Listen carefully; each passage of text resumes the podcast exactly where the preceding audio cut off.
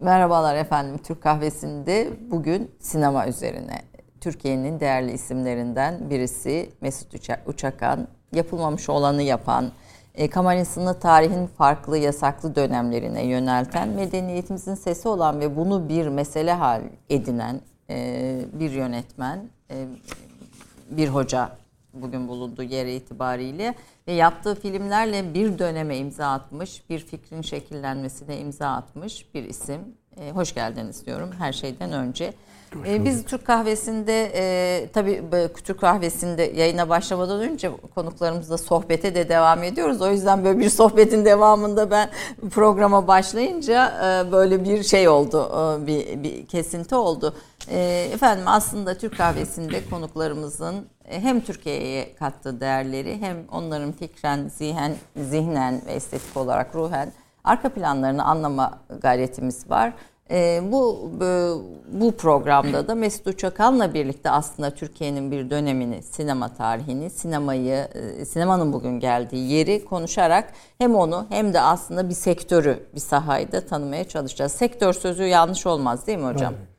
E, yani sinemada bugün artık bir e, Türkiye için de önemli bir sektör. Sizin yaptığınız yıllarda biraz daha belki daha e, emekleme, yatırım, maliyet vesaire aşamasında. Bir mahsus bakılınca öyleydi. E, öyleydi ama şimdi bugüne geldi. Peki Mesut Uçakan'ı sinemaya yönelten sebepler ne oldu? Ne oldu da siz sinema yönetmeni olmak istediniz? Ee, önce şair olmak istemişsiniz, sonra roman yazmışsınız, helva satmışsınız, figüranlık yapmışsınız. Tüm bunların sonunda bir sinemanın yönetmenliğin kapısından girmişsiniz. Bu süreci bir sizden dinlemek istiyorum. Buyurun. Pardon. Tabii ben bu, bu tür sorulara bir magazin e, bir magazin e, konusuyla girmek istiyorum. E, buralara beni yönlendiren o dönem e, o dönem dediğim işte ilkokul sonrası orta öğretim dönemleri. Orta öğretim dediğim de İmam, İmam Hatip Okulu yılları. e, bir kıza aşık olmam oldu. E, tabii e, Kaç yaşlarındasınız? İşte bir 14, yani 14, 15. 12-13 yaşı evet. bile denebilir. Başlangıç olarak ama giderek büyüyen bir şeydi. Ama çok fakirdik. O da bir binbaşı kızıydı. Hı. Ve e, haliyle karşılıksız diyebileceğimiz bir e, durum vardı ortada. O yani da, niye karşılıksız de, yani sonuçta hani yoksul, sizin yoksul onun binbaşı kızı olması o dönemin koşulları içinde çok büyük bir sınıfsal ayrım mıydı o anlamda mı? O ayrımı o, o, o Kırıkkale'de ve tabii e, yaşanıyor bunlar. E, ciddi şekilde hissettiğimiz bir ortam vardı. Çünkü e, pantolonumuz yamalıydı. Ee, bir zeytini bile üç lokmada yerdik. Ee, daha neler neler. Ee, ve e, bu fakir olmanın getirdiği e, bir e, kompleks vardı. E, konuşma lisanımız bile sonradan kendi İstanbul Türkçesine doğru evrildi. E, ama onların yaşantı biçimleri çok daha farklıydı. Yani gerçek bir sınıf farkı denebilecek bir ortam orada oluşmuştu. Şimdi e, bu neye yol açıyor? Bu sizin kendi içinizde korkunç bir komplekse, aşağılık kompleksine yol açıyor. Bu aşağılık kompleksinin geçmişe dönüp baktığım zaman beni olağanüstü şekilde motive ettiğini gör, görüyorum.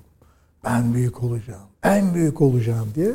E, Yönetmenlikte bu. Ha, çocukluk içerisinde de büyük adam olacağım derdim.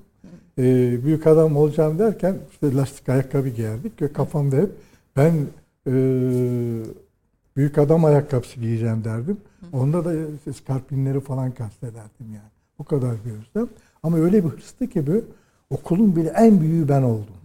Yani iftihar listesinde e, en üst asarlarda okul birincisi olarak zaten 7 seneydi. Biz 6. senede iki dersi, iki sınıfı birden geçtik falan filan.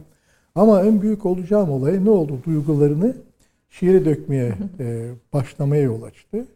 E, ve o şiirde de e, artık döktükçe profesyonel ilgilenmeler başladı.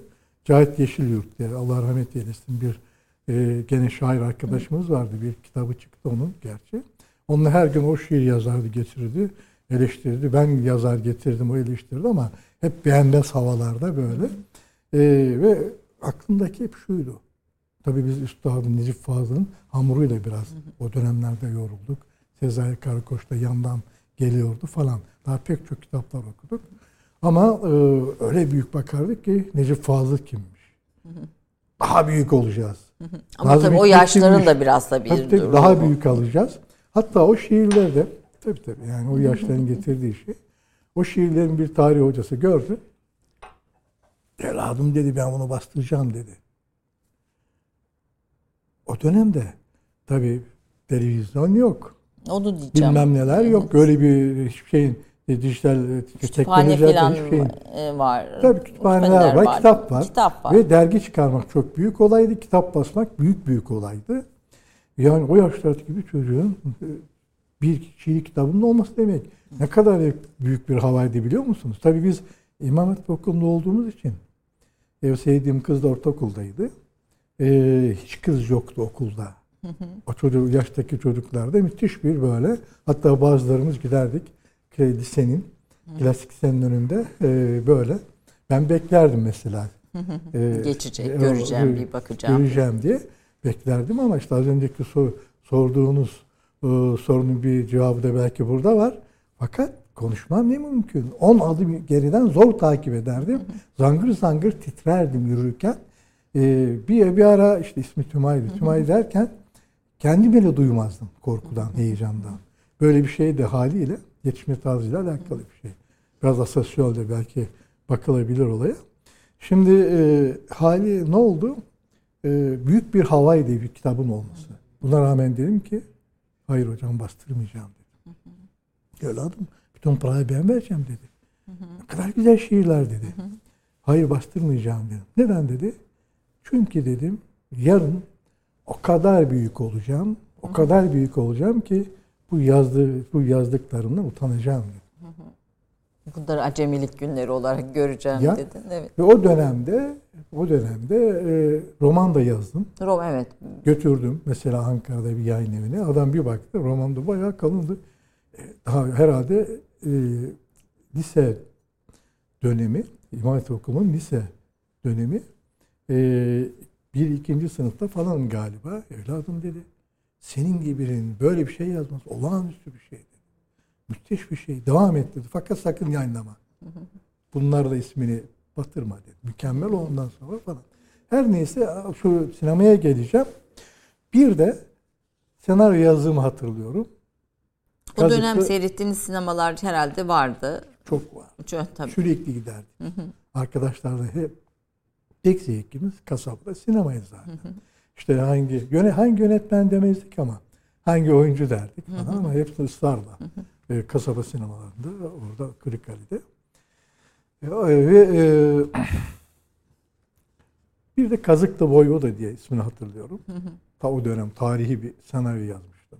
Sinema kafamda vardı. Üçüncü derecede vardı. Bir de şiir vardı, ikincisinde roman vardı, üçte sinema niye olmasın gibi. Tabii biz e, şunu da söyleyeyim. Ne kadar olaya e, büyük baktığımızı anlatmak adına. Mesela ben o kadar çok çalışkan biri olarak e, atom mühendisliğini bile kazanabilirdim. Hı hı. Ama hayır dedim.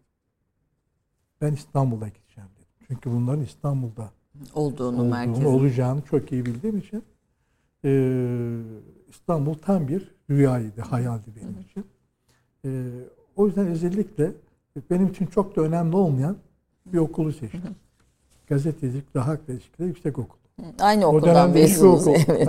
hiçbir e, sinema üzerine sinema o anda ilk tercihim değildi zaten de diğer konularda bir okul zaten yoktu. E, sadece okuyayım, kağıt işini okuyayım. Yani yüksek okulu bitirmemiş biri olmayayım diye e, İstanbul'a geldim tabii. Geldikten sonra da e, haliyle e, çok sinemasal dönemlerdir aslında bu sahneler. E bir sandıkla geliyorsunuz. Hiçbir tanıdığınız yok. Çöl. İnsan çölü. Ne yaparsınız? e, var olmak için ki ailem fakir olduğu için babam tabii emekliydi itfaiyeden şoför olarak. E, zorlanarak birkaç şey gönderebilirdi ama bendeki duygu şu. Ben bu yaşa geleceğim. Hala babamdan para mı isteyeceğim? Mümkün değil diyerek takım işlere girdim çıktım falan. Helva, sat, işte- helva en son- figür, figüranlık yaptığınız Beyoğlu'da dönemler herhalde. Helvada tutturabildim biraz. Helva satışı iyi para kazandırıyordu evet ki. yani ama tabii o zaman Nasıl sigara- bir helva? Bu şey helvası mı? E, fındıklı fıstıklı böyle küçük dilim dilim helvalar. dilim dilim onu soracaktım. Dilim dilim helva. Helva, helvalar. Tabii o da ayrı bir dram. Ee, oradan gene sinema serüvenimizin başlangıcına bağlayacağım olayı. Tabii İz ve kahve köşelerinde ki o zaman da sigara serbestti kahvelerde falan. Ee, nefret ederdim sigaradan. Buna rağmen girer böyle helva falan diye seslenirken gene kendim bile duymazdım sesim aslında. Baktım işte hafta sonu hafta sonları özellikle 200-250 lira falan kazanıyorum. Ee, bir hafta idare edebiliyorum. Ee, e, gerçi e, diğer haftalar, diğer günler olduğu gibi ben sinema kulübüne geldim ama e, helva satarken bir gün o kulüple tanışmam da çok önemli. Milli Türk Talebi Birliği ile Cağaloğlu yokuşundan çıkıyorum. Garip, yalnız, kucağında bir tepsi, içinde helvalar falan. Pazar günü bir baktım bir ilan kapıda. Yönetmen olmak mı istiyorsunuz? Senarist olmak mı istiyorsunuz? Oyuncu olmak mı istiyorsunuz? Buyurun görüşelim. Nasıl çarpıldın? Ne biçim ilan bu?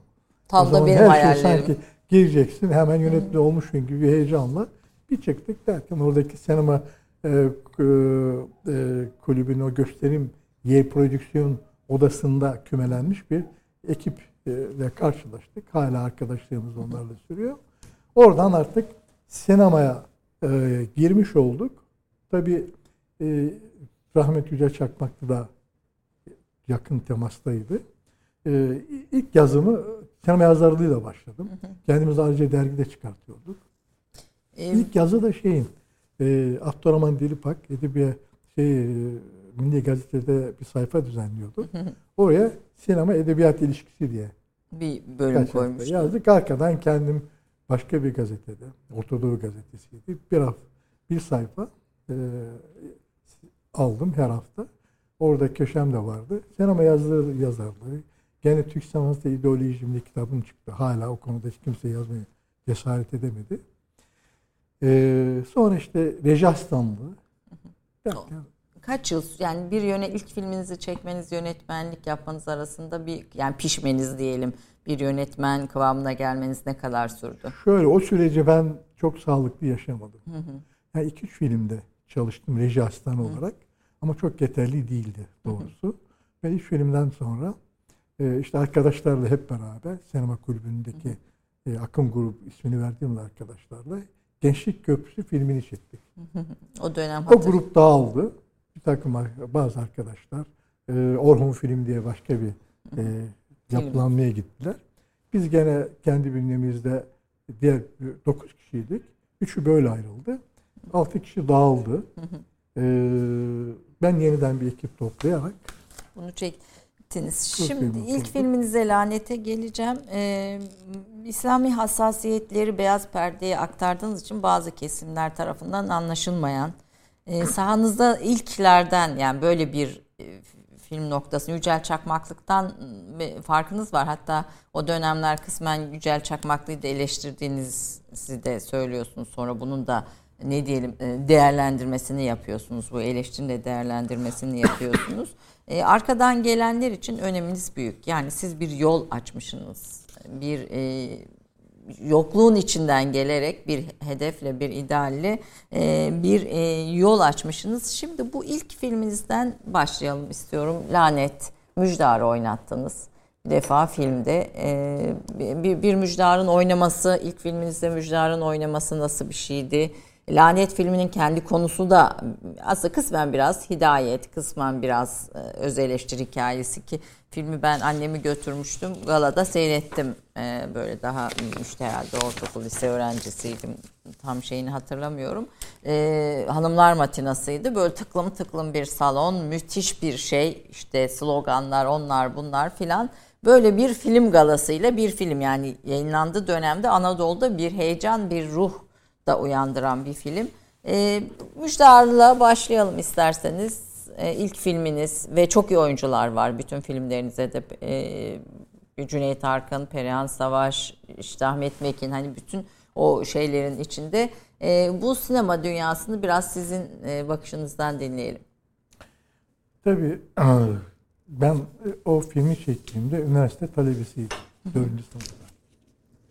Ve hala burs alarak geçiniyordum. Hı hı. Beş kuruşum da yoktu. Hı hı. Nasıl finanse ettirdiniz onu? Hı. O zamanlar e, tabii ilk genç köprüsünde başlayan bir hareketimiz vardı Akın Grup hı hı. olarak. E, kendi inancımızı anlatma noktasında e, biz nasıl film yaparız dedik. Oturduk arkadaşlarla defalarca konuştuk.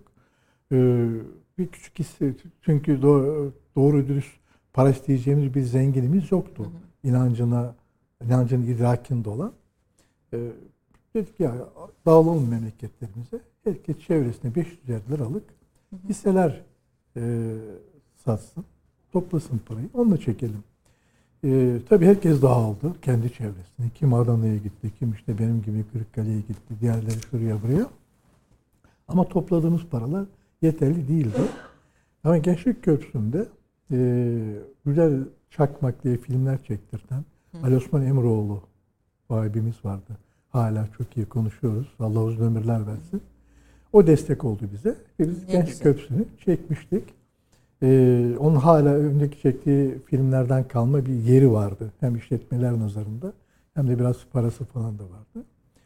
Çektik ama ondan sonra grup dağılınca gene beş paramız yoktu. Biz gene böyle ben kendim şahsım hem Türkiye'de hem de Almanya'da işler arasında biraz para toplamıştım. O vardı elimde. Ama yetersizdi. Çok çok yetersizdi. Diyelim ki film 1 milyon Türk lirasına mı mal olacak? Biz onu taş çatlasa işte 100-120 bin lirasına falan toplayabilmiştik. Yanlış hatırlamıyorsam. Ee, onları da ben tabii oyuncu avanslarına, iki avanslarına verince çok az param kalmıştı. Niye çekime karar verdim? Çünkü çok sözler verildi.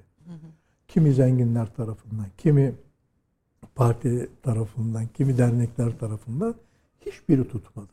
Ve ben kendi şeyimle baş başa kaldım. E, Müjde Arı'la nasıl çalıştım? E, sinema kulübü döneminde biz sektörden kimi filmler alır, özel gösteriler yapardık salonlarımızda, hı hı. konuşurduk.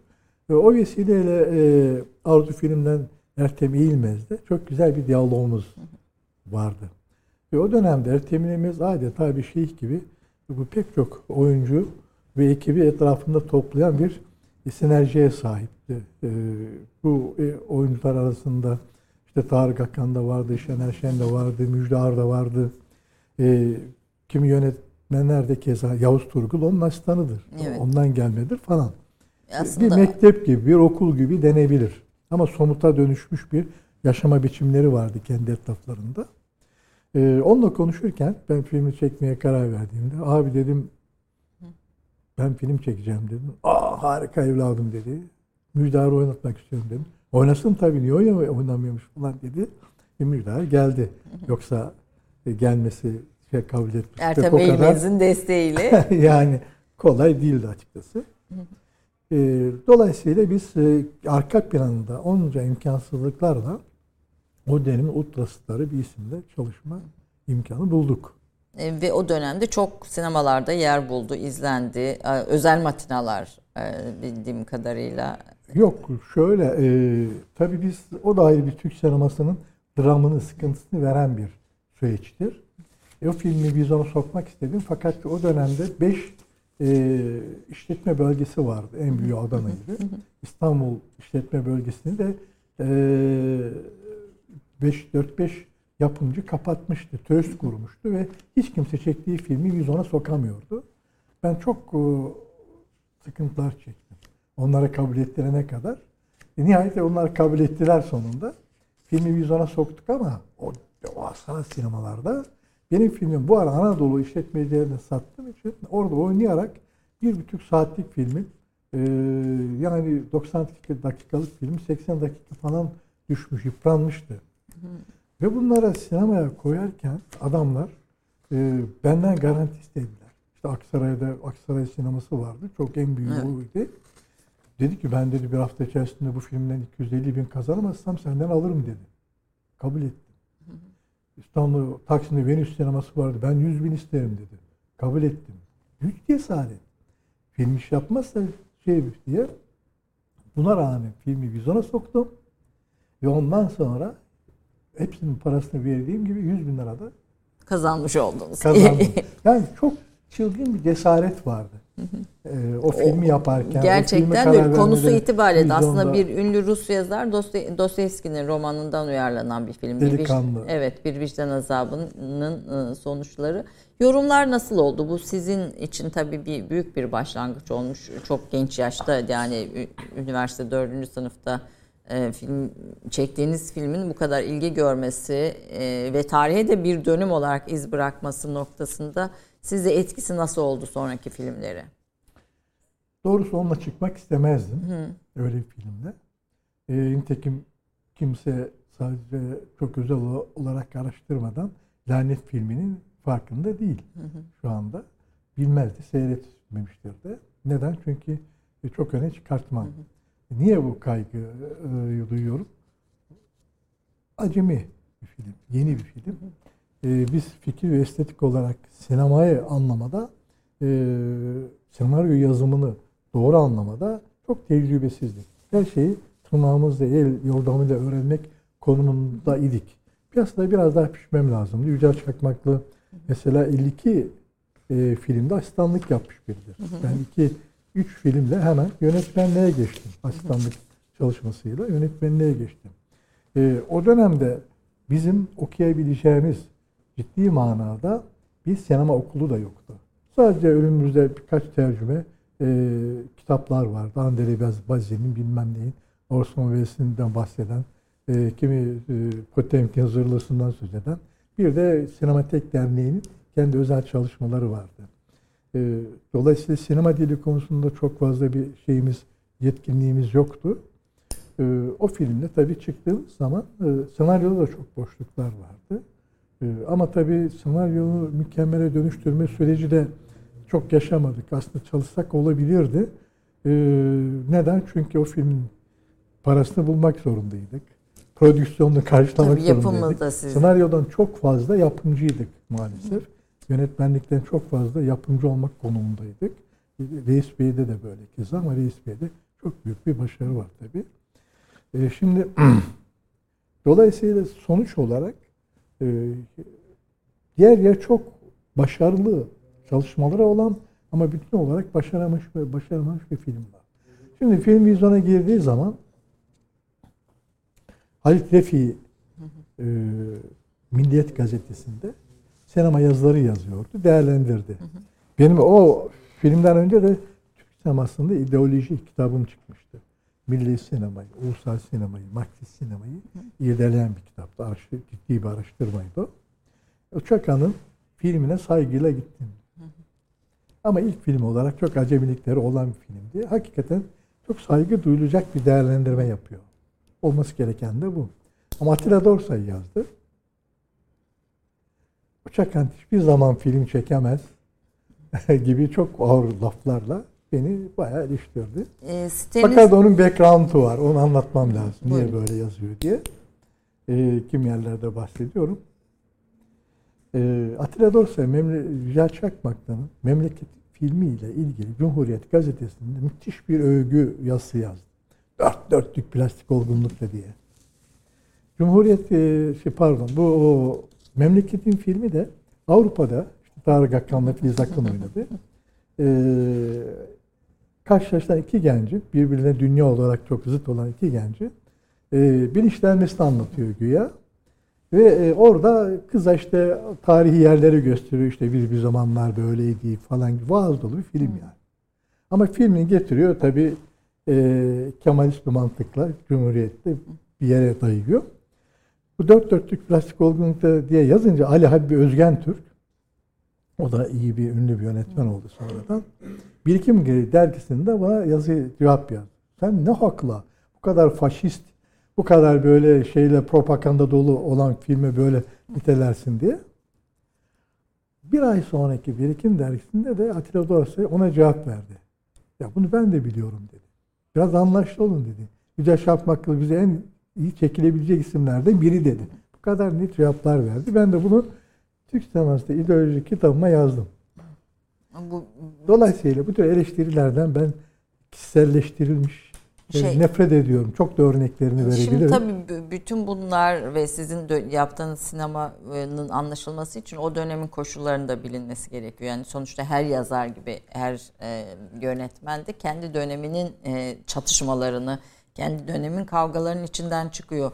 Yani sizin ortaya çıktığınız bu filmleri yaptığınız dönem Türkiye'de sağ sol çatışmalarının çok keskin yaşandığı, insanların işte sağcı solcu diye keskin ayrıldığı ve birbirini öldürmeye hak bulduğu, işte bir sosyalist devrim Türkiye'de yapmanın e, özleminin yaşandığı, işte diğer tarafın yok biz sosyalist devrim yaptırmayacağız e, diyerek onlara bariyer olmaya e, çalıştıklarını düşündükleri bir dönem.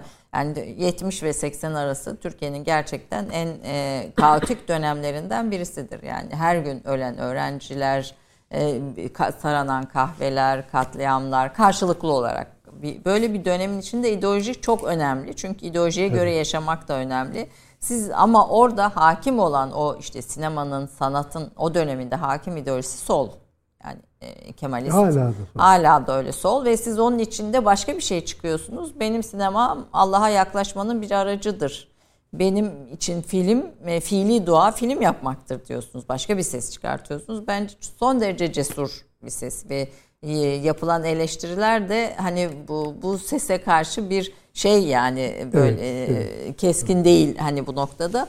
Bu arada Yücel e, e, Mesut Uçakan'ın sitesinde kendisine yönelik yapılan bütün eleştirileri hatta en e, acımasız diyebileceğimiz eleştirileri bile almış, e, onları koymuş. Hani bu noktada aslında eleştiriyenin sizi beslediğini de gö- görebiliyoruz bu bunlara baktığımızda. Mesela bazı filmlerinizi vaz olarak niteleyenler var. Hani o eleştirileri de koymuşsunuz. Ben sizin filmlerinize yönelik eleştirileri de kendi sitenizden okudum. Demek ki bunlar e, sizi besliyor, geliştiriyor. Aslında bütün bu eleştiriler de yeniliğe sevk ediyor. Şimdi Türkiye'nin dönemleri değiştikçe sizin filmleriniz, temalarınız da değişiyor.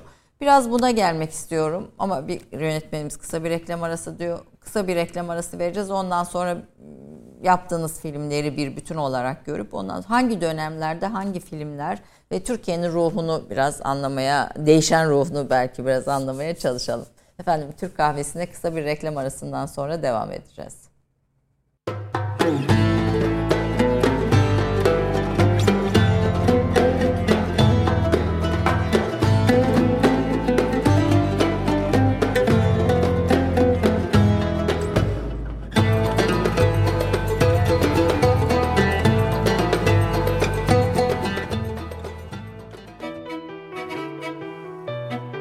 Mesut Uçakan 1953 yılında Kırıkkale'de doğdu. İlk ve orta tahsilini aynı şehirde yaptı.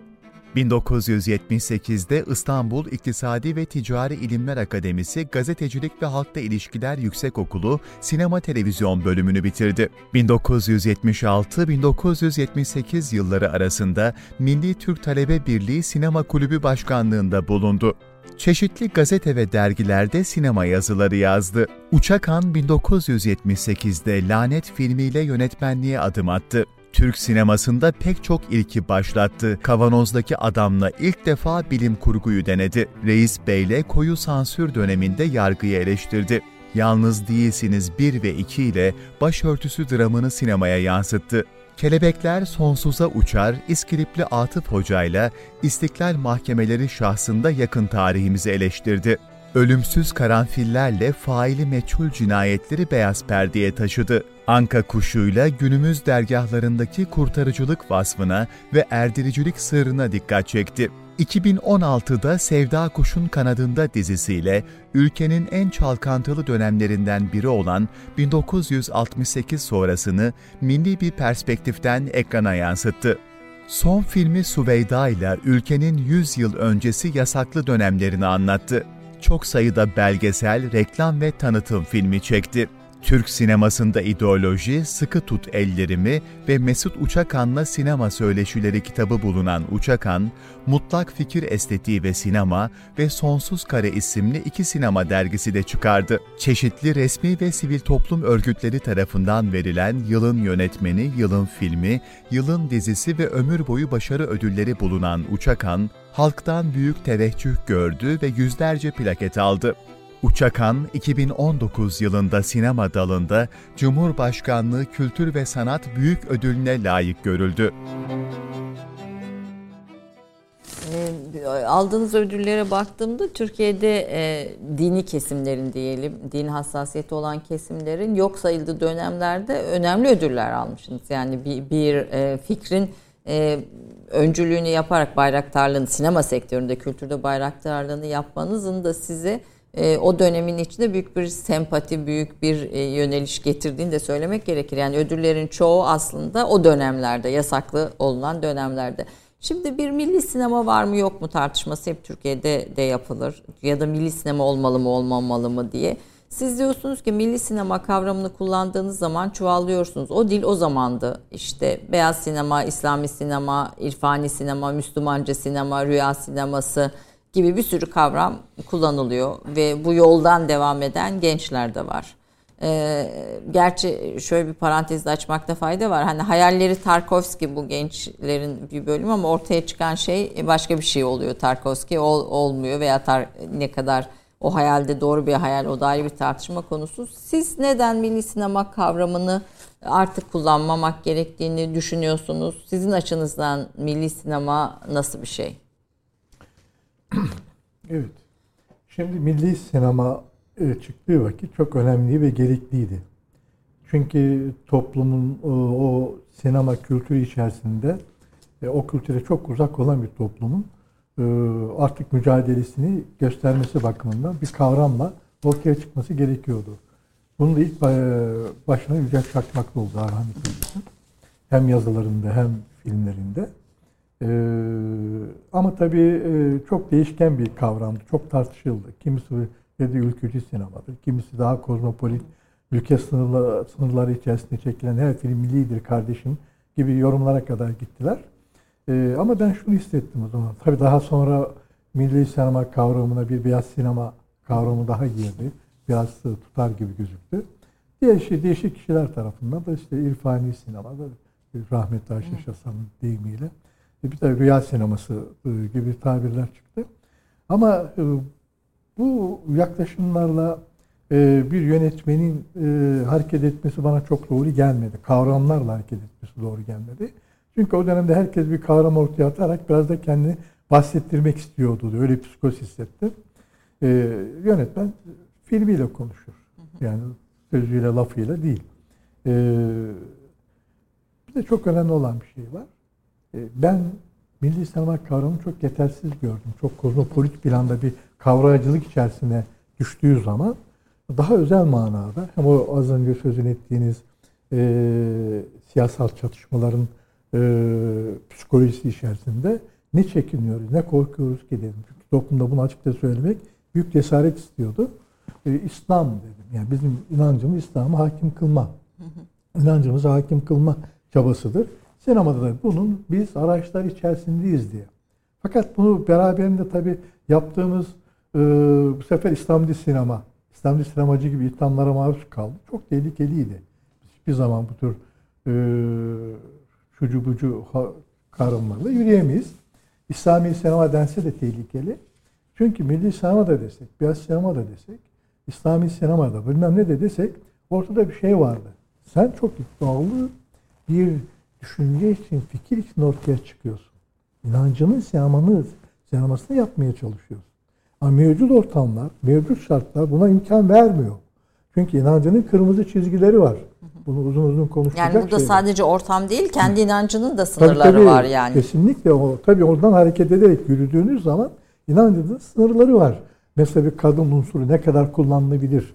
Müsteşenlik nereye kadar olur ya da olmaz? E, kötüyü göstereyim, göstereyim derken e, bilakis kötülük yapabilirsiniz. Duyguları harekete geçirerek olumsuz manada.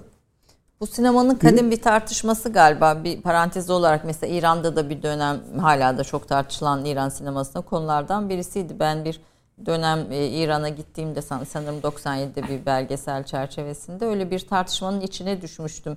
E, oynarken başı e, kadın başını açmalı mı aile içi rollerde oynarken onun gereği işte e, ni yapmalı mı tartışması da sinemanın içinde canlı bir tartışmaydı. Bizim için de geçerli tabii bu sinema dediğinizde bizim için de geçerli bu tartışmalar. Hayır tabii hem geçerli o dönem heyecanı içerisinde biz normal bir televizyon kanalı kurulduğu vakit spikerin bile başörtülü olup olmaması hakkında tartışmalar yapıyorduk.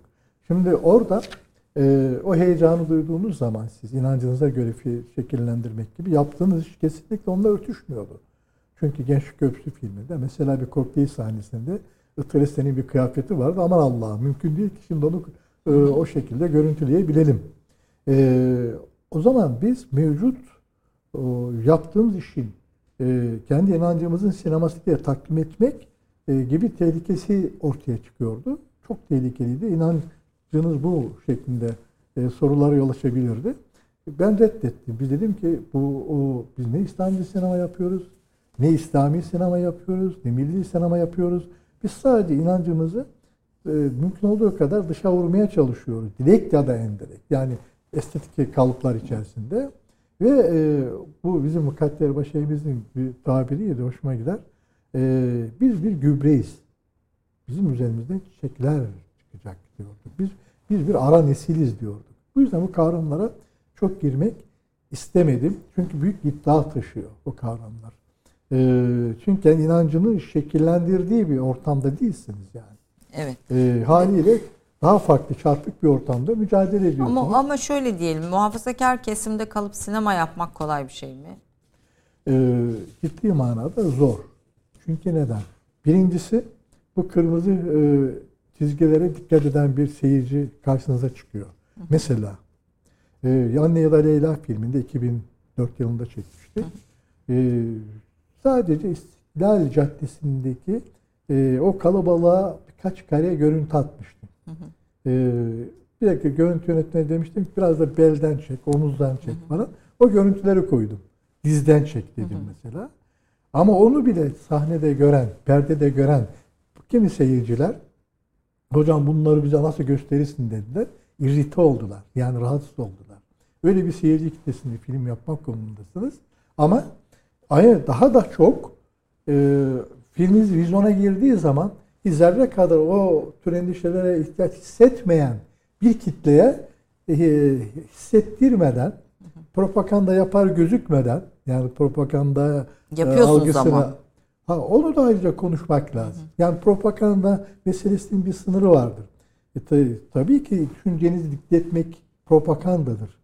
Bu sadece e, şuradaki bir çerçeveyi dikletmekle e, aynı anlamdadır. Propagandadır. Ama siz bunu sinemanın kendi estetik kodları içerisinde yapabiliyorsanız, sinema yapıyorsanız bu doğal hakkınızdır. Yani herkes propaganda yapıyor bu anlamda. Hiç propaganda yapmıyor dediğiniz Nur Bilge Ceylan bile yapıyor. Diğerleri de yapıyor. Ee, ama sinemanın kodlarının çok öne hakkını verdiğiniz zaman e, bu propaganda olmaz. Biz zaman zaman bunu başardık.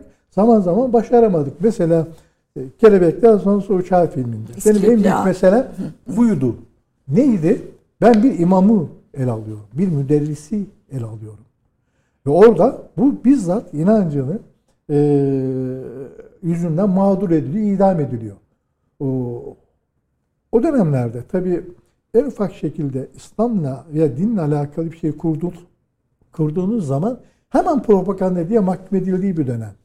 Ama öyle verdim ki ben o kadar da ağır laflar ediyor ki o filmde imam. Çünkü kendini savunuyor. Doğal bir şey. O doğallığı yakaladık biz. İslam dairesinde ancak böyle girilebilir gibi cümleleri var yani. Ama hiç kimse bu bunu bu şekilde e, propaganda gibi algılamadı. Filmi de çok sevdi, çok takdir etti, çok övdü. Hatta Atilla Dorsay'ı bile övdü. Yani At Atilla Dorsay burada galiba kritik bir şey, kritik bir isim. Şimdi e, yani film ne kadar propagandadır, ne kadar değildir tartışması bir bir iletişimin şey temel tartışmalarından birisi ama E, siz bir inancı ve bir fikri anlatmak için film yapıyorsunuz. O, bizim olmazsa olmazımız. Dolayısıyla daha temelde hikayeleri kurarken e, bizim e, tipleri şekillendirmede, olayları şekillendirmede böyle cümlelerimiz hazır hale geliyor. Bu doğallığa aykırı, aykırı düşebilir film yaparken. Yani bizim tehlikeli tarafımız o. Çünkü söyleyeceğimiz şeyler var. E, daha e, romantik tarafıyla söyleyeyim. Allah Teala bir aşk vermiş. E, bir takım sırlar vermiş. Onlara, insanlara anlatmak için çıldırıyorsunuz yani. Ve başta cümleleriniz hazır böyle bir söyleyeceğiniz cümleler var. Ama diğer yönetmenlerin çoğu da o cümleleri kendinde kurmadığı için o rahatlıkla e, söyleyeceği cümleleri kurmadığı için doğallık adına e, çok daha objektif olduğunu görebiliyorsunuz. Sizi etkileyen yönetmenler de, kimler hocam? Sizi etkileyen yönetmenler yok mu hiç mesela dünya sinemasının içinde? Mesela şöyle bir yönetmen, şöyle bir film dediğiniz kimse yok mu? Tabii ki var. Yani bunu tek bir yönetmene indirgemek yerine, tek bir yönetmeni indirgemek yerine değişik e, filmlerden söz etmek lazım. Ama tabii bir e, e, Fransız e, yönetmen, bir Louis Buñuel mesela benim e, muhteşem bir yönetmendir. E, tabii Renoir'ı, e, Truffaut'u ayrı bir şey de bu o Amerika'da da hakikaten çok ustalıklı, başarılı e, film yapan e, pek çok e, günümüz yönetmenleri de var. E, son Inarutu'nun e, çalışmaları hakikaten ilginç. E, ama o dönemlerde bir de İngiliz yönetmenlerinden Ken Russell çok dikkatimi çekmişti. Hala onun gibi film nasıl yapabilirim derdindeyim projeleri şekillendirirken. Oradaki sizi motive eden veya sizi etkileyen unsur ne filmlerindeki? Ee, şimdi Tommy filmi çok cazip. Hatırlarsınız evet. o dönemlerde belki. Müzikal bir film. Ee, o filmde tabii cümlesini daha başta kurmuş benim gibi ama anlatım biçimi olarak sinemanın estetik kodlarıyla ve sembollerle mükemmel şekilde bunu gerçekleştirmiş bir yönetmen var. Haliyle düşünce olarak e, kendi benim gibi metafizik sancıları olan ve e, evrenin sırrına kafa patlatan yönetmenler e, etkiliyor. E, Tarkovski malum bu tarafıyla e, bizim yönetmenlerimiz çok etkilemiş isimlerden biri. Haliyle biz de bazı filmlerinden o şekilde e,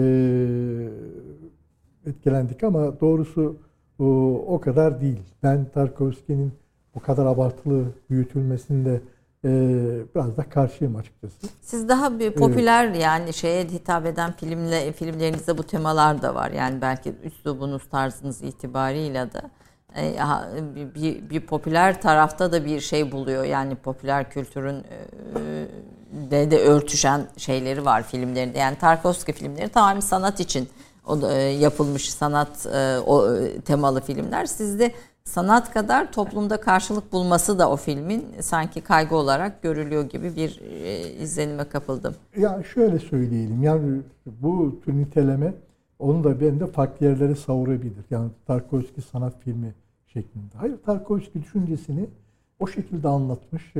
Anlatmanın en güzel yolunu bulmuş. Ya bunun için de sanat yapayım diye değil de yani halka gitmek adına. Çünkü Rus toplumunun da belli entelektüel e, kesimini hedef alarak yaptı. Seçkin bir toplumdur ve bilinçli bir toplumdur önemli ölçüde. E, ama bu sanat ayrımı ve halk tipi film yapma ayrımı bizim bizler e, Türklere mahsus bir olay. Burada e, bizim ya önceki dönemlerde yaptığımız filmlerde, klasik anlatımlarda hem kurgusuyla, görüntüsüyle, oyun gücüyle, sinema diliyle, planlamasıyla e, ciddi şekilde 24 ayar diyebileceğimiz işler yapılırdı. Bunun da bugün hala mükemmel şekilde kotaran yönetmenler var. Yavuz Turgul gibi mesela. Ama halk da büyük ilgi görürdü, gösterirdi bu filmlere. Hem gişede başarılı olurlardı hem estetik şeylerde. Ama ondan sonra akademik filmler yapılmaya başlandı. Bağımsız filmler. Ben kendi özgün dilimi yapacağım diye. Nuri Bilge Ceylan ilk kasaba filmin çektiğinde mesela e, bir araya gelmişti. E, benden de bazı prodüksiyon, stüdyo konusunda yardım almak için. destek almak için. Baktım filmine. Dedim ya sen bu filmi e, kimin seyredeceğini zannediyorsun dedim. Çünkü işte bir tarlada oturan babasını 5 dakika çekiyor. Annesini 3 dakika çekiyor falan gibi. Ee, ama hakikaten estetik olarak mükemmeldi. Severim Nuri'nin dilini sonradan da. Ee, bana çok enteresan bir cevap verdi. Dedi ki bana seyirciden dedi. O zaman tabii e, akademik olarak istediği şekilde daha çok Tarkovski, e, Tarkovski'nin filmlerinde bu o seyirci e, bizimki gibi öne çıkartarak ona göre e, takım üslubun değiştirdiğim tavırlar yoktu. Uzun uzun o vermek istediği cümleyi dingin şekilde algılayabilecek bir ortam oluşturmaya çalışır. E, o tür özgün denemeler başladı ve e, Türkiye'de bir ayrıma gidildi. Biz de ha, önceki filmlerimizde dediğiniz gibi hem gişeye e, seyirci çekebilecek hem de estetik şey güzel olsun diye filmler yaptık. Kiminde başardık, kiminde başaramadık. İkisini birden kaplayan. Ama şimdi böyle e, şimdi her nesil kendi diliyle geliyor. Biz de arkaik kalmamak için sinema dilimizde yeni neslin dilini anlamamız gerekiyor. Yeni neslin dili e, sinemada nasıl bir şey, nasıl bir size neler çağrıştırıyor? Bunu gene e, iki ayrı uç olarak şekillenen bir fotoğrafa göre e, cevaplamak lazım. Nedir o fotoğraf? Bir tarafta gene gişeye dönük filmler yapılıyor. Orada seyirci çeksin diye, seyircinin beklediği e, ilgiyi e, oluşturabilmek için e, kaçınılmaz uygulamaları var bu tür e, sinemanın. Nedir? Çok gerilimli olacak. Çok melodramik olacak. Yani kahkahası bol olacak gibi kriterleri seyirciyi koltuğa bağlamaya çalışır. Ama buna rağmen yani şiddet falan da kullanır gereğinde hem Batı sinemasında hem Türk sinemasında gene çok iyi örnekleri olan filmler var. Hem bunu yapan ama e, az önce sözünü ettiğim gibi e, meselesi de olan. Ha, meselesi de olan, yani sosyal meselesi de olan ama sadece o değildir estetik kalite. Nedir estetik kalite? Çerçeveleme, çerçevelemedir, planlamadır, e, kurgudur, oyuncu e, oyunudur, gücüdür. O gücü mükemmel taşıyan örnekler var. Fakat bir de tabii gençlerde, günümüzdeki gençlerde az önce gene az önce sözünü ettik. Akademik e, çalışmalara özgün denemeler var. O denemelerin çoğu aslında hep yeni gençlerde bilhassa taklide dayanıyor. Uzun müddet mesela e, bir Nuri Bilge çıktı uzak filmiyle e, diğer filmlerde büyük ödüller aldı. E, 400-500 tane Nuri Bilge çıktı arkasından yani. Kendi özgün sinema dilini şöyle yakalayabilen çok az e, yönetmen var bugün. O da Türkiye'nin estetik namusunu oluşturma çerçevesinde e, önemli. Onları yadırgıyor yani taklit, ama. Tabii tabii taklitler bir dönem sonra özgünlüğe de dönüşecektir. Yani, dolayısıyla yani, ben, ben ne yapıyorum?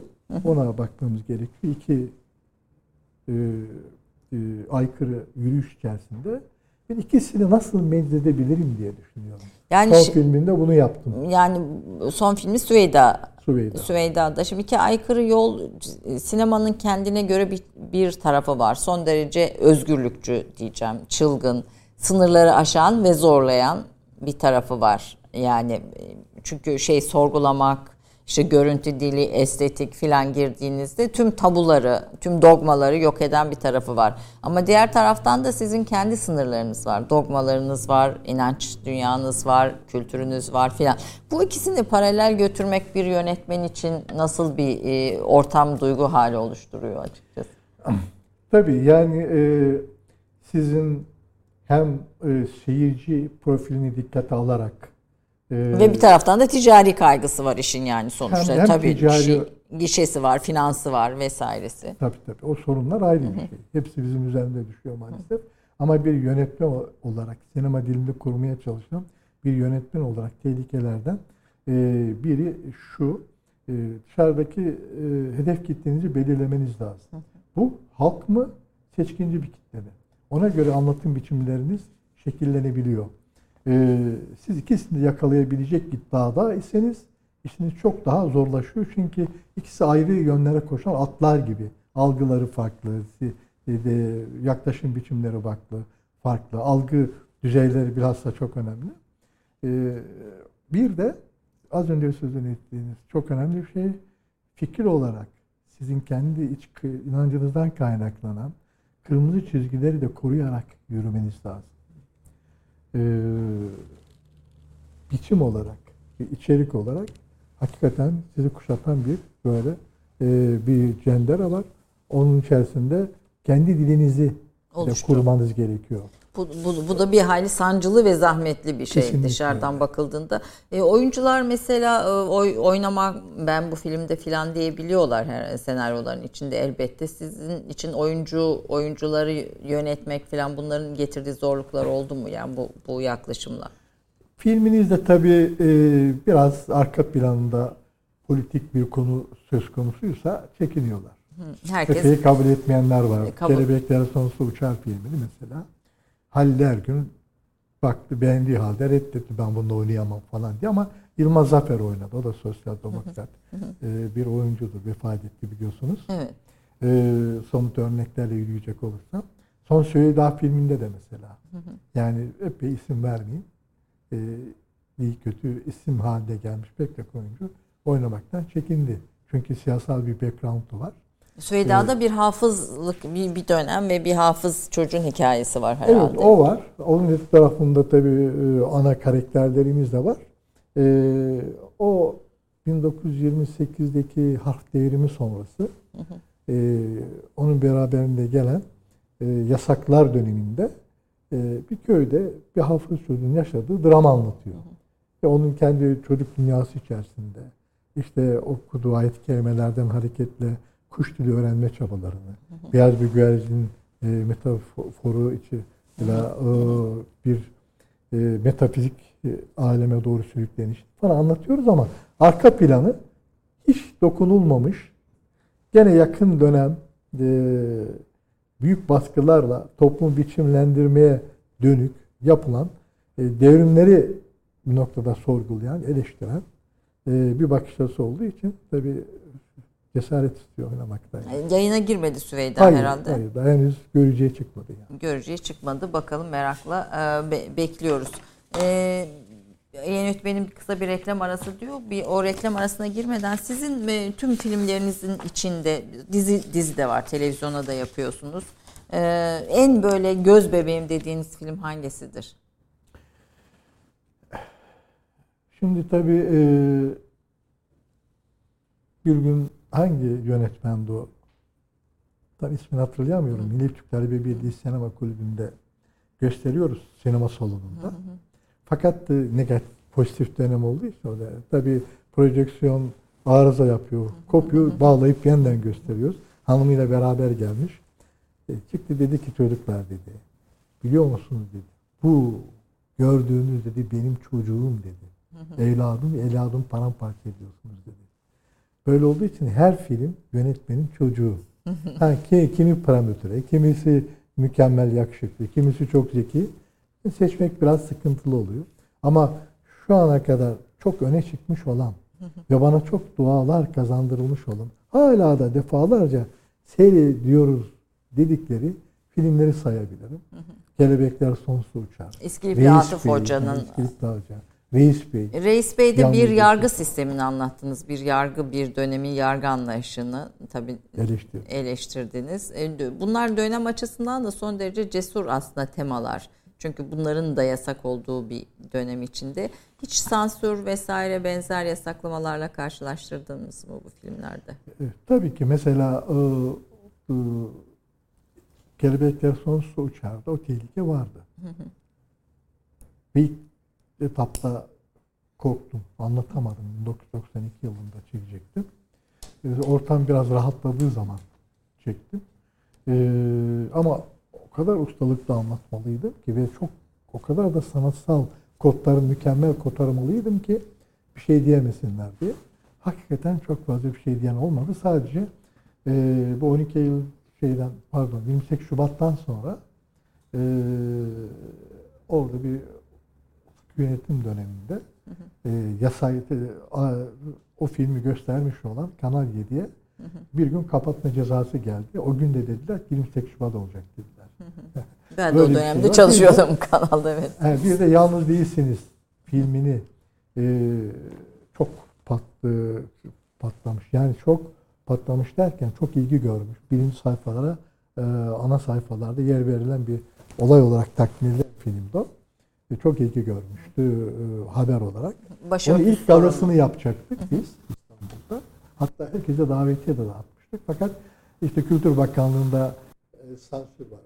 biliyorsunuz. Sansüre gönderdik onu. Ve sansür reddetti. O filmin Galası da olacak. Onun Ne- üzerine e, ne yapalım dedik ve oturduk. Şey Turgut Özal rahmetli baştaydı. Onun danışmanı Cumali e, Ünal Hasan Nebioğlu vardı arkadaş. Dedim ki eğer dedim bu filmi geçirmezseniz dedim Yazarlar Birliği'ni diğer dernekleri de o- o- arama alacağım ve basın bildirisi yapacağım. Bunlar başörtüsü dramına bile müsaade anlatımına bile müsaade etmiyorlar gibi e, bir takım e, yarı böyle tehdit şeylerle üst kurul toplandı. iki gün içerisinde mümkün değil toplamak. Üst kurul dediğiniz genel e, Kurmay Bakanlığı, İçişleri Bakanlığı'ndan e, hep böyle şey, kritik yerlerden gelen kişiler olur verdiler ve geçti. Ee, 28 Şubat'ta sinemadan 8 yıllık bir kopuş yaşıyorsunuz. Daha sonra e, 2004'te İstanbul, Otel İstanbul filmiyle tekrar geri dönüyorsunuz. Ee, ondan sonra biraz dizileri konuşalım. Televizyon dizileri, Netflix'i. Mesela işte bir başkadır. e, bu sıralar çok e, hani konuşuluyor. Başörtü sorunu deyince ona başka bir farklı bir bakış. Bu konuda yorumlarınızı da doğrusu merak ediyorum ama bir reklam arası. Reklam arasından sonra e, yönetmen Mesut Uçakan'la söyleşimize kaldığımız yerden devam edeceğiz.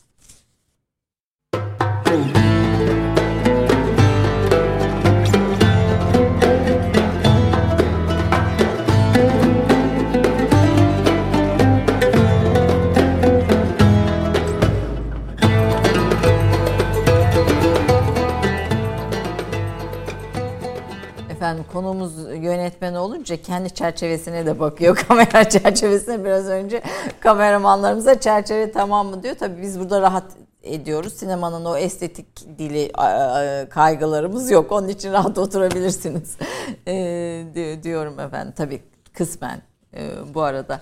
E, Yalnız Değilsiniz filmini kaldığımız yerden devam etmek istiyorum. Bu arada hep aslında sinemayı konuşuyoruz hayatınızı. Yani kendi özel hayatınıza ilişkin işte e, çocuklar, evlatlar, torunlar filan bunları hiç konuşmadık. Yani bir sinema yönetmenin hayatının çok kolay olmadığını tahmin ediyorum aile yaşantısı itibariyle de. E, biraz bunlardan da söz edelim isterim. Ee, yani e, hamdolsun Rabbim çok güzel çocuklar verdi bana. Ee, Kaç ama çocuk? Dikkat eder, beş çocuğum. Beş çocuk o maşallah torun. Ee, dört torunum var. Dört torun o e, aralarında böyle kıdem e, sevilme şeyi var mı kız erkek e, torunlar arasında? Yok. Yani her biri, Hepsi. e, her, her biri e, farklı e, Sizin çocuklardan yani. sizin yolunuzu takip eden var mı? Yok. Onların hiçbiri özellikle e, ilgilenmedi. Ben de özellikle ilgilensinler diye çalışmadım.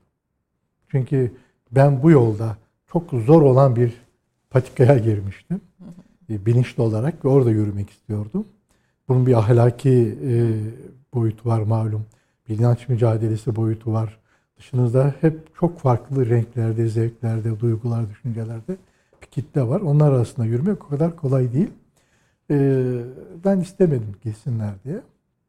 Onlar da özel olarak aman aman e, baba işte ben işte yönetmen olacağım.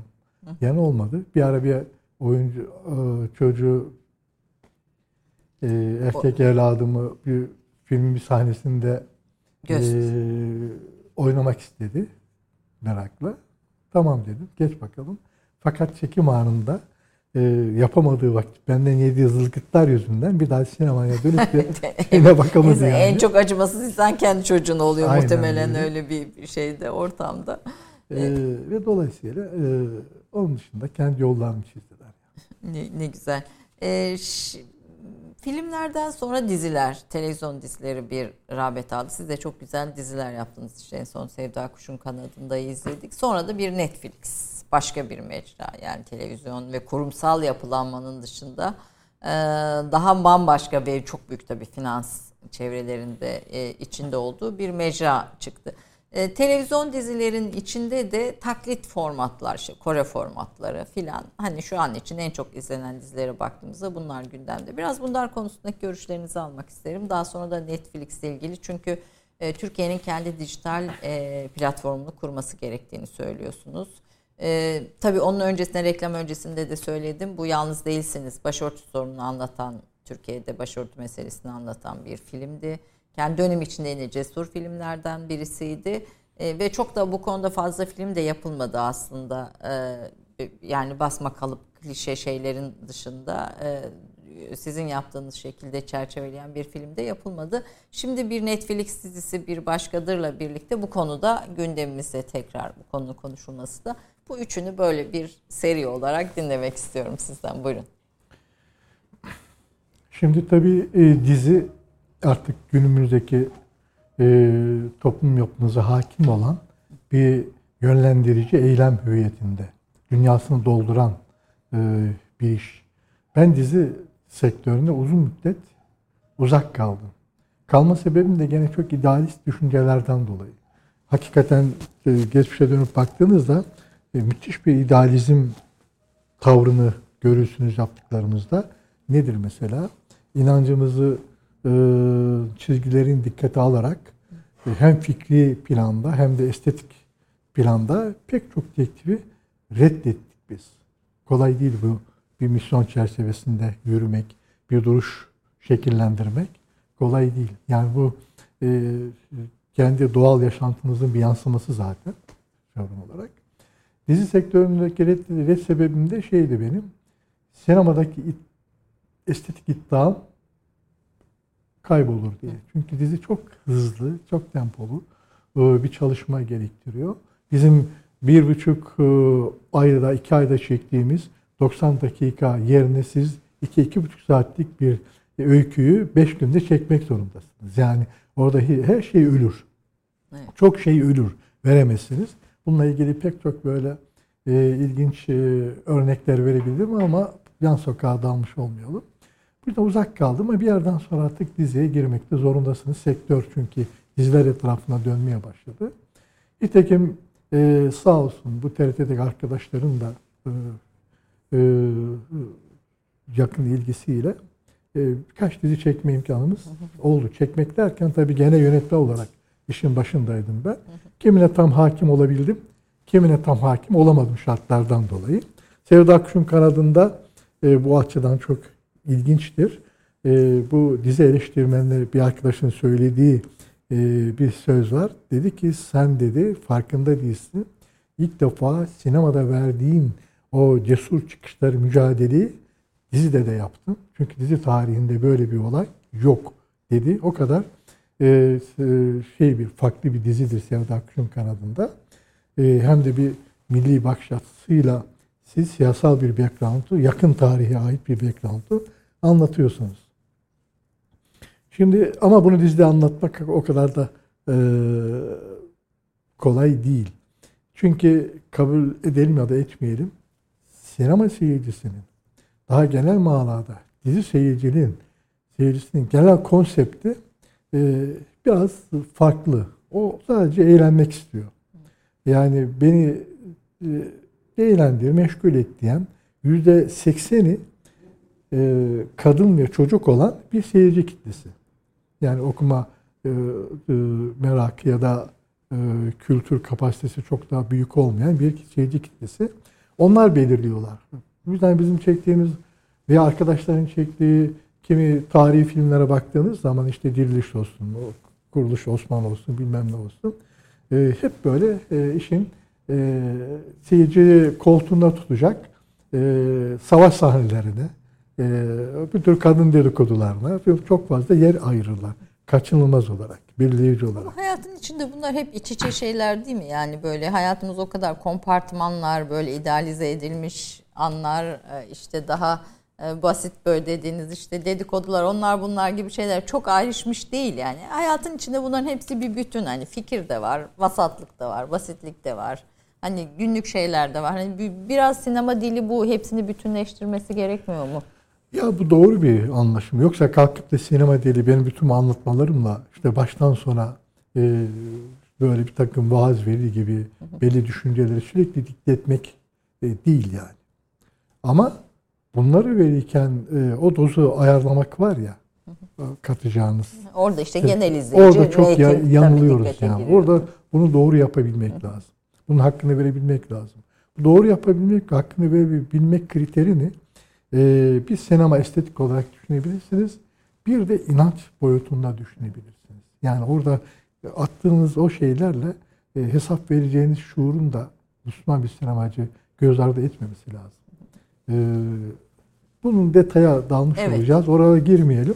Fakat yani hakikat evet. ne kadar sinemada e, tecelli eder, ha. hakikat duyarlılığı sinemada ne kadar tecelli eder, ne kadar karşılık bulur ayrı bir konu tabii. Ayrı hani yani konu. bugün bu, bu programın süresini aşan bir, bir konu.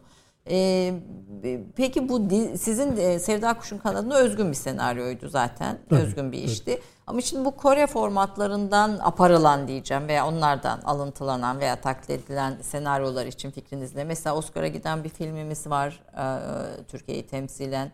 O, o da bir Kore formatı aslında sonuçta hikaye Türk elbette e, adapte ediliyor ama bunlara ilişkin fikirlerinizi de bir dinlemek şimdi, isterim.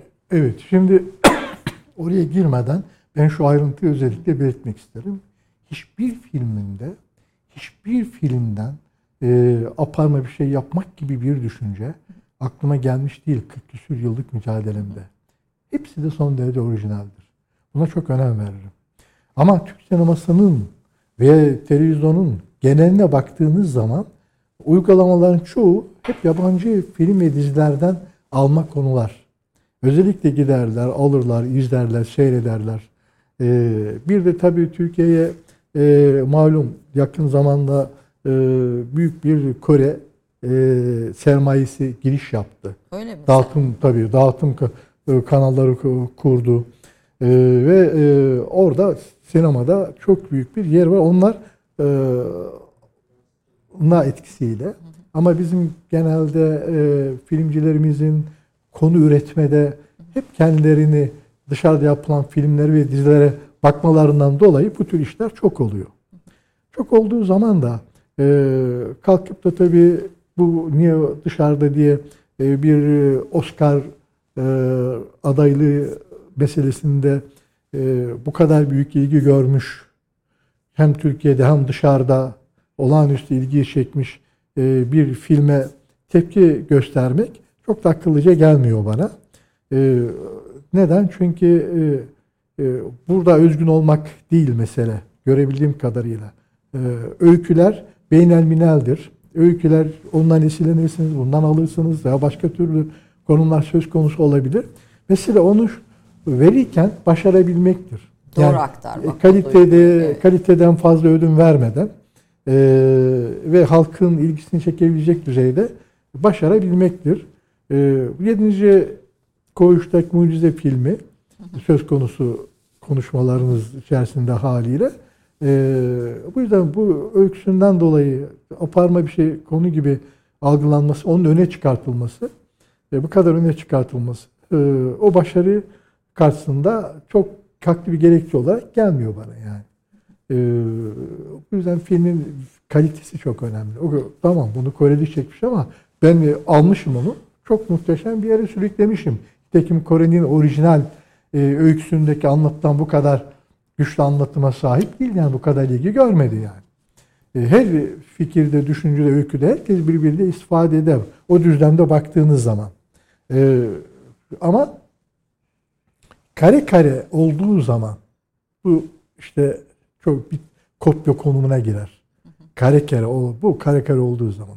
Bu zannediyorum reddedenlerin endişeleri de çoğu sahneler hemen hemen aynı. Aynen, ona, evet benzerlik ona ama sonuçta yine benzer, de özgün bir iş çıkmıştır. Ama özgün yerli bir iş var çünkü. E, Netflix yani. e, platformunun sinemayı nasıl etkileyeceğini düşünüyorsunuz?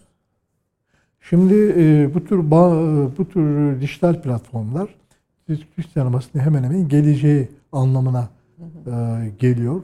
O dijital teknoloji artık e, seyirciyle şeyi yüze getiriyor haliyle yapımcıları. Ee, YouTube'da mesela her yapımcı çektiğini direkt olarak seyirciye ulaştırabilir. Ama e, herkes bunu dikkat çekebilecek, ayrıca reklamasyonunu daha başka şeyler yapamadığı için e, burada da haliyle büyük sermayeler e, işin içerisine girerek gene bir dağıtım türüstü oluşturmaya başlıyorlar. Netflix böyle bir türüst denebilir son tahlilde. E, bu bu önemli. E, bu tür e, yapılanlara da ihtiyacımız çok fazla. Nitekim kimi televizyon kanalları da aynı Netflix, Netflix gibi bir yapılanmayı e, oluşturma yavaş çabaları yavaş var şu anda. Platform. Bağımsız denemeler de Bu var haliyle. Bu biraz daha e, fazla yapım, fazla işin e, aslında piyasaya girmesine de sebep olacak mı acaba? Bunu söylemek henüz biraz erken. Çünkü Türk sinemasında bugün yüz küsür film çekiliyor. Özellikle Kültür Bakanlığı'nın destekleri çerçevesinde yeni filmlerini çeken çok fazla e, genç İnsan yönetmenler var, var kişiler var. E, Netflix'in bu kadar çok sayıda yapımcıyı e, desteklemesi veya Blue TV'nin şimdi Acun da bu tür bir yapılanma içerisinde e, bir dijital dağıtım yapılanması içerisinde bu kadar besleyici konuma gelebilirler mi? Gelirler. Yani kapalı salon sinemacılığı yok olmaz da o tür dağıtımlar yok olmaz da daha e, e, marjinal kalırlar diye düşünüyorum zaman içerisinde. Ayrı bir zevk olarak kalırlar ama e, Türk sinemasının ve dünya sinemasının geleceğini kaçınılmaz olarak bu Netflix türü yapılanmalar e, hakim olacak. Nitekim pandemi olayda bunu mahkum ediyor. Evet.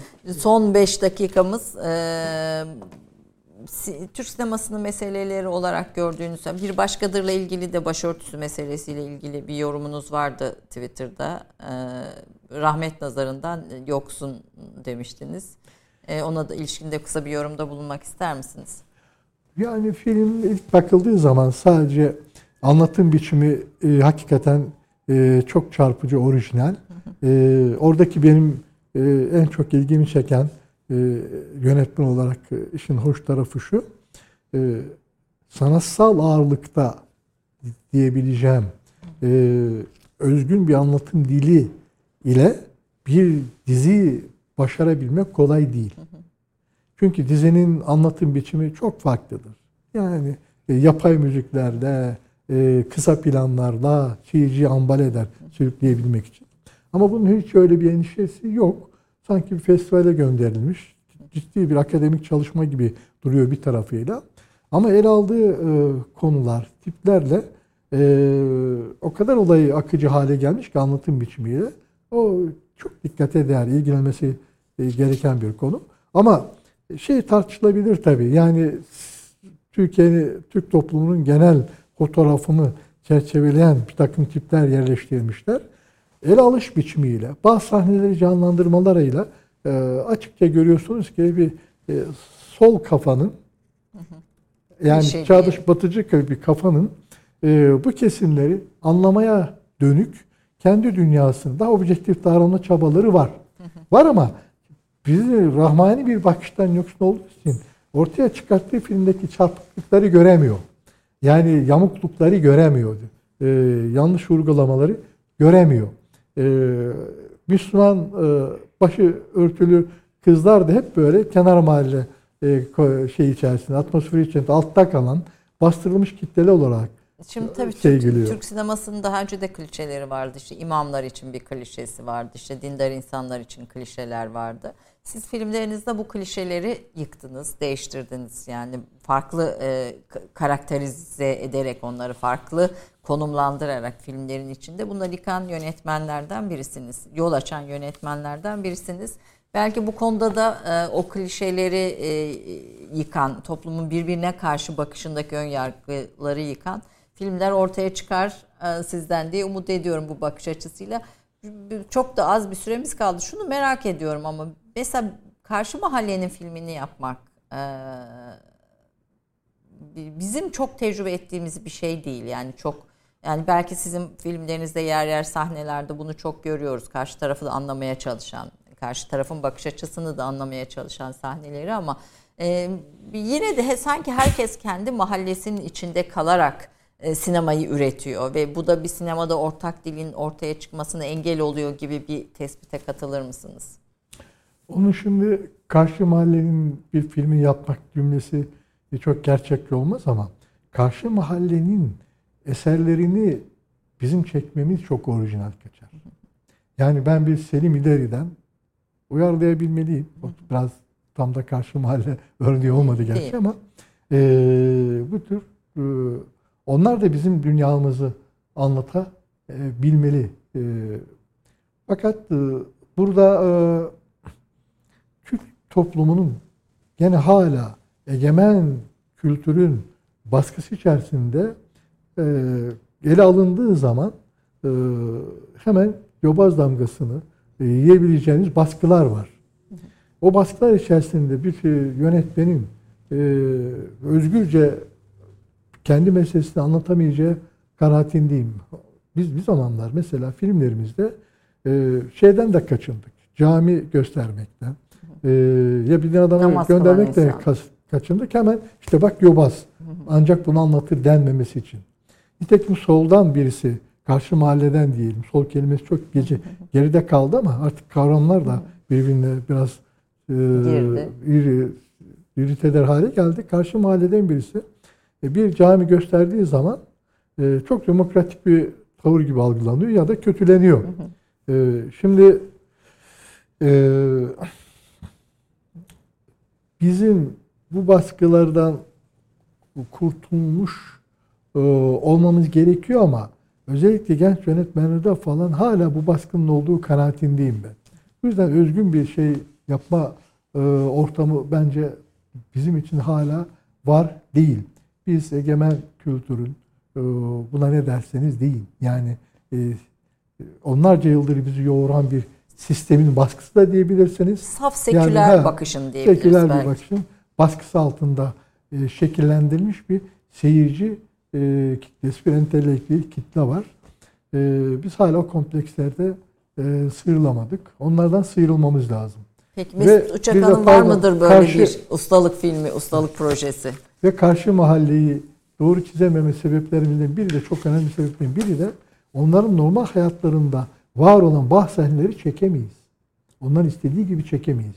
Bir başkadır yapabiliyor. Bir öpüşme sahnesine uzun uzun yer verebiliyor. Daha başka bir banyo yıkanma sahnesine yer verebiliyor. Ama bizim kırmızı çizgilerimiz de buna engel. Bunu da vurgulayayım bu ara.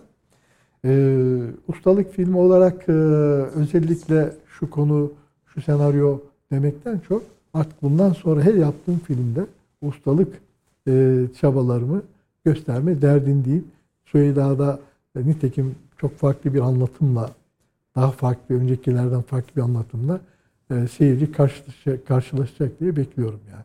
Peki çok teşekkür ediyorum. Ee, filmlerinizi, fikirlerinizi paylaştınız bizimle. Türk Kahvesi biraz böyle serbest salınımlı bir sohbet programı. O yüzden mümkün olduğu kadar sizin dünyanızdaki farklı yerlere değinmeye çalıştım. Ama bu senaryo meselesinin sonunda belki bir roman da gelir sizden diye düşünüyorum. O çok... Belki sinemanın sınırlarının daha da aşıldığı bir roman da gelebilir. Aslında onu çok istiyorum çünkü roman daha özgür bir hareket alanı sağlıyor. Ama işte hep zamansızlıktan çok yakınıyorum. Ben. Siz roman okur musunuz? Tabii okuyorum. Okuyorsunuz. Tabii. Var mıdır sevdiğiniz Hala. yazarlar? Ee, yani tabii ki var. Ee, tabii ki var. Ee, özellikle genç yazarlardan hakikaten çok güzel eserler çıkıyor. İşte son okuduğum bu Tarık Tufan'dan e, bir hayal meyal e, romanı vardı. Çok hoşuma gitti. Ee, Buradan da selam edelim kadar. Tarık Tufan'a. Ne güzel. evet bir genç yazarları da takip ediyorsunuz. Tabii tabii özellikle şey Tümden çok talebeniz var. Nitekim bize de bana da yazan çok insan var. İlkokulum Mesut Ürçakan'dı sinemayı sevdiren ilk adımımızı attığımız yer diye. Bu noktada pek çok öğrenciniz aslında bu fikirleri devam ettirmek, belki daha da farklı yerleri taşıma noktasında e, bugün sinemanın içinde, sektörün içinde. Umutlu musunuz? Umutluyum yeni seyirciler, şey, yeni sinema adamlarından bu de artık beyaz, milli, yerli hangi kavramlarla olsun bu e, değerleri taşıyan yönetmen arkadaşlarımız var, genç yönetmen arkadaşlar. Ve onlar işte günümüzün sinemasında iyi yakalıyorlar. biz e, her ne kadar adapte olmaya da çalışsak kafamızda oluşan belli kodları çok fazla e, aşamıyoruz ama onlar maşallah çok hoş şeyler de yapıyorlar. Büyük bir kitle de geliyor onu söyleyeyim. Gençlik kitlesi geliyor. Bunu pek çok kısa film yarışmalarında görebiliyoruz yani. Kurmaca filmlerde e, görebiliyoruz. Kaçınılmaz olarak da bu düşünce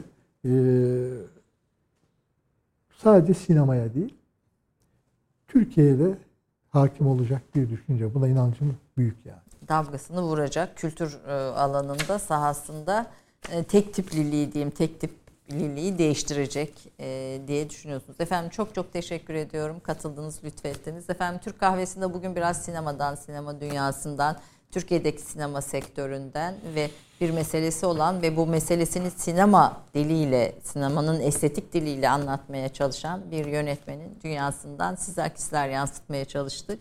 E, haftaya bir başka konukta görüşmek üzere. Hoşçakalın diyorum.